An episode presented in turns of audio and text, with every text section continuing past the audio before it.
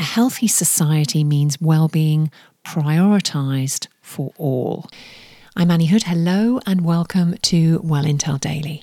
This is the podcast that explores big picture themes and what they mean through a well-being lens. Well-being really shouldn't be a luxury reserved exclusively for one section of society. It should and can be democratically open to everyone. It's a simple and very human principle that everyone, whatever their gender, sexual orientation, their ethnicity or beliefs, should be equal in terms of the opportunities open to them in life. And that extends into age, into disability, into all manner of how we show up in the world as human beings. The thing that challenges the goal of well-being as a global priority is that for many people, it is an aspirational idea or ideal. And the very intention and purpose of the Well Intel Daily podcast is to accelerate the adoption of a well-being-led culture.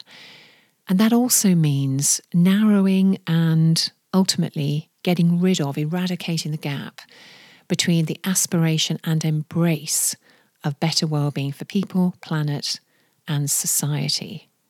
And societies that are more equal enjoy better health and a stronger sense of well-being too. That's proven.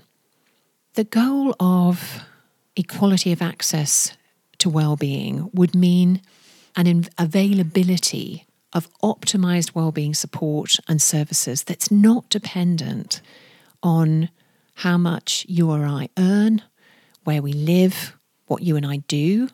And overall, that combined proposition leading to equally good outcomes for everyone. Now, if instinct doesn't tell us that, McKinsey, the management consultancy firm, certainly does. Their research shows that diversity and inclusion make business sense. They've identified a positive correlation between diversity and inclusion and outperformance. Embrace of diversity and inclusion should be applied to investment too. And if you don't know Village Capital, I encourage you to look them up.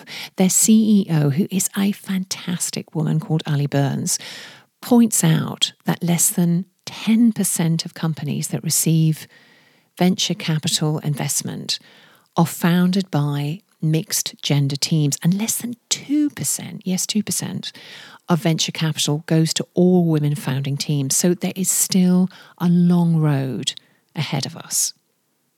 Democratic access to well-being is still not a given.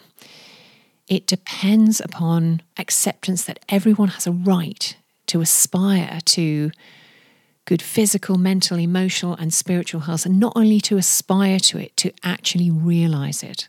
And it's contingent upon people being treated equally, regardless of their status. It requires policies, whether from government or business, and those policies need to seek to encourage well-being and give everyone an equal chance to realise and embrace it.